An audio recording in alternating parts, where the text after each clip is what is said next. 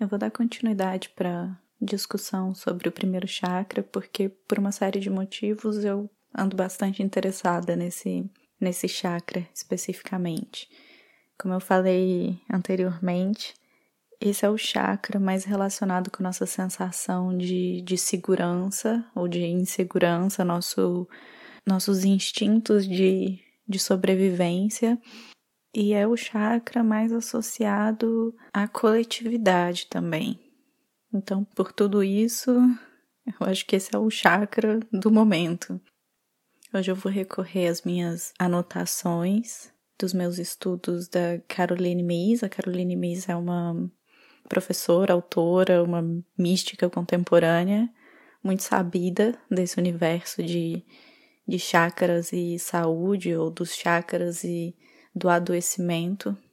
Ela dedicou a vida dela desvendando essa relação e eu acho muito interessante a abordagem que ela dá. Ela fala dos chakras como, como sendo os nossos centros de poder. E poder no sentido daquilo que a gente pode.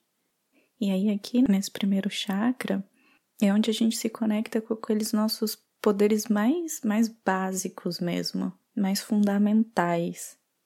O primeiro chakra é o nosso chakra que se conecta com o chakra da Terra. E dentro desse universo dos nossos poderes possíveis, o nosso medo de não ter poder nenhum, ele está conectado com esse nosso primeiro chakra. E o que, que são esses poderes? Aquilo que a gente aprende que são poderes, a gente aprende especialmente na nossa, na nossa primeira infância, né? E a gente aprende isso da nossa, da nossa tribo, digamos assim. Então, esse é, esse é o nosso chakra tribal.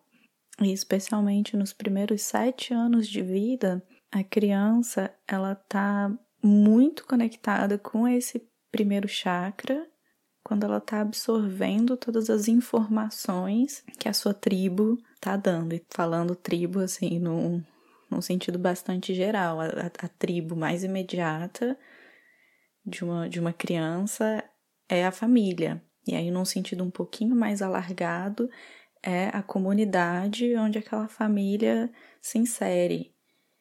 E já num segundo momento, passa a ser a sociedade como um todo, é a tribo. E num terceiro momento na vida adulta, a gente vai alargando o nosso entendimento e a nossa experiência de tribos.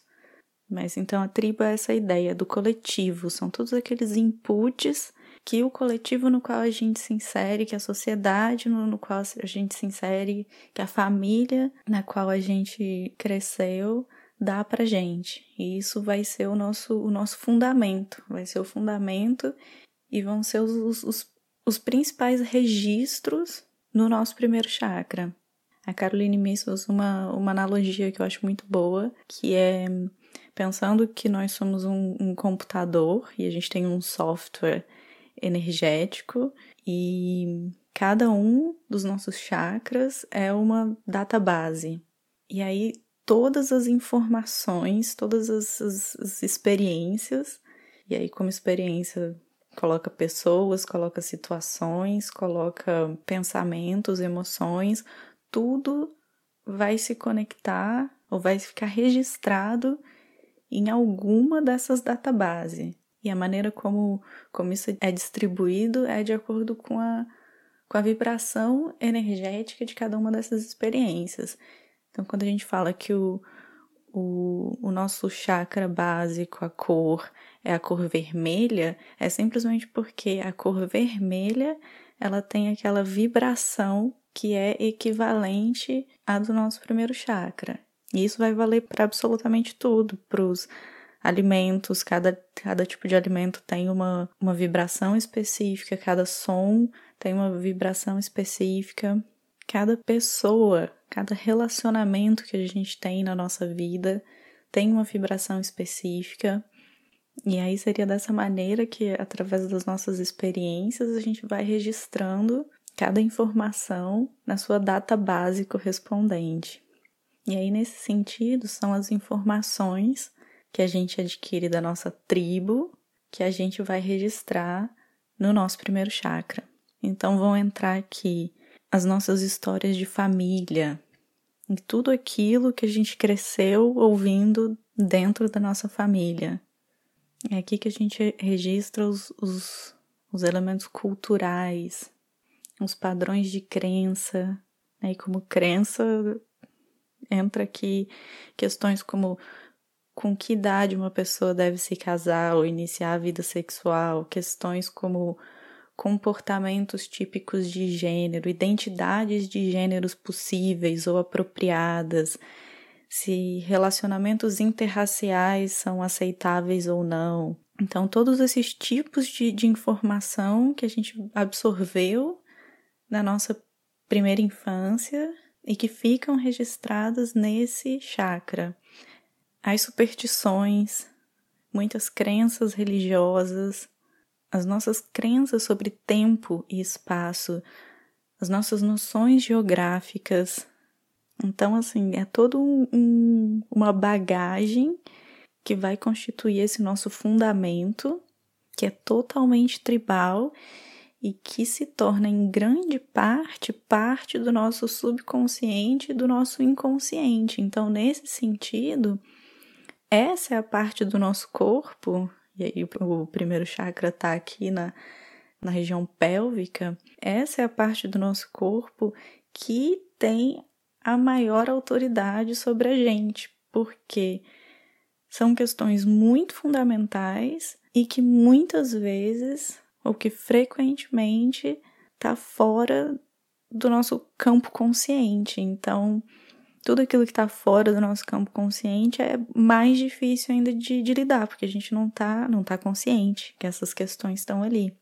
Ou às vezes existe até uma consciência dessas questões, e aí entra ali aquela, aquela desculpa perfeita que de questões que às vezes a gente nem gosta, mas é o ah, eu fui criado assim, e eu fui criado assim se torna essa essa autorização para não questionar, porque é algo que acaba parecendo natural, é tão parte da gente porque teve ali sempre desde o início que acaba parecendo algo muito impossível de ser questionado. Mas não é, não é impossível. Dada a dificuldade por todas essas questões, por serem questões tão fundamentais, a tomada da consciência dessas questões é o primeiro passo para que a gente possa superar essas questões que a gente não está satisfeito, porque muitas dessas crenças que são fundamentais para a gente, elas podem estar tá tão, tão em desacordo com aquilo que, que é o certo para você que a longo prazo elas acabam causando o adoecimento. Porque tudo aquilo que está em desalinhamento com o que a gente realmente acredita vai ser um desequilíbrio, vai ser um desequilíbrio energético e isso, com o tempo, vai provocar um, um adoecimento que, em última instância, se manifesta fisicamente. Então, às vezes, é um grande trauma, e aqui se tratando do primeiro chakra, geralmente que vem da infância, por exemplo, é aqui onde fica registrado esses traumas terríveis de abuso sexual na infância. Então basta um grande trauma como esse e você tem material para lidar na sua vida, de voltar nisso e, e construir a sua superação desse trauma. Às vezes não existe um grande trauma como esse, mas existe uma série de questõezinhas que não são congruentes com aquilo que você realmente acredita mas que você acaba incorporando na sua vida, como o tipo de parceiro ou parceira que você deve ter, o tipo de trabalho que você deve fazer, o tipo de vida que você deve levar, né? Que são todas essas regras sociais que a gente introjeta e que às vezes não é nada do que a gente quer, então são uma série de questõezinhas que a gente não, quando não questiona, a gente sempre simplesmente vive vão acabar gerando esse desequilíbrio energético que vão acabar gerando um adoecimento, uma manifestação física nos locais relacionados com aquele centro energético específico. Então, jogando assim só algumas questões que a gente pode se, se perguntar que estão relacionadas com esse primeiro chakra. Como é um, o nosso centro do medo, medo de, de não ter poder, a primeira questão que eu colocaria seria o que, que você negocia em você mesmo para não se ver nessa posição de desempoderamento. Outra questão muito muito relacionada a esse chakra e que é muito relacionada com a família, a sociedade que a gente cresceu, é aquela crença de, de não ser bom o suficiente.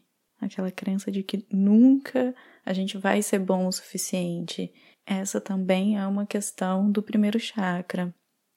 Competitividade, necessidade de ser melhor que os outros, de uma maneira não saudável, Quais são as histórias de família que a gente carrega? Algumas são são muito negativas, algumas são muito desempoderadoras.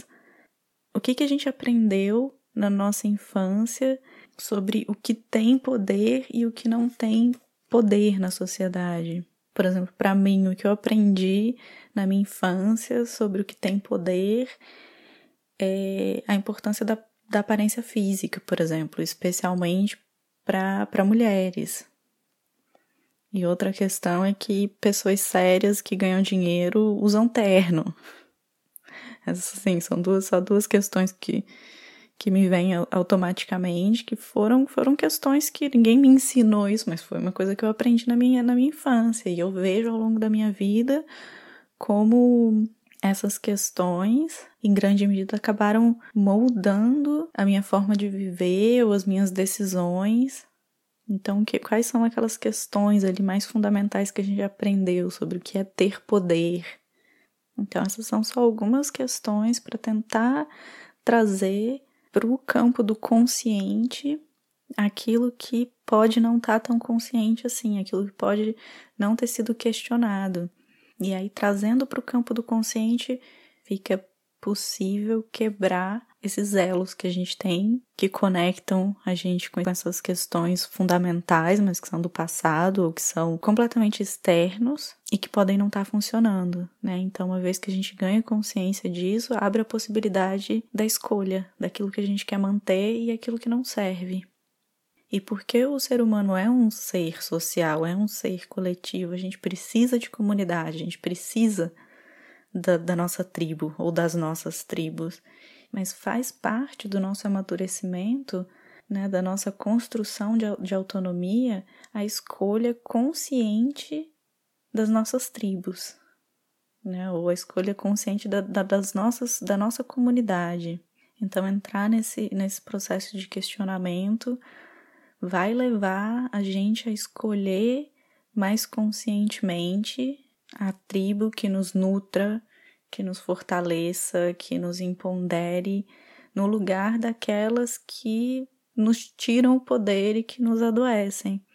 E no fim esse é o nosso o nosso processo de de individuação. É muito nessa nessa relação com a nossa tribo e no questionamento da nossa tribo de tudo, toda aquela bagagem que a gente recebeu que a gente vai se individuando. E só um parênteses aqui para a grande potencialidade do não se encaixar. É quanto mais a gente não se encaixa nas nossas tribos originais, seja na nossa família, na nossa comunidade, na nossa sociedade, quanto mais a gente não se encaixa, maior é a potencialidade de individuação que a gente tem. Porque aí é muita coisa para questionar. Então é isso, hoje eu fico por aqui. Sou Paula Simplício, esse é o Corpo Consciente. Até a próxima. Obrigada.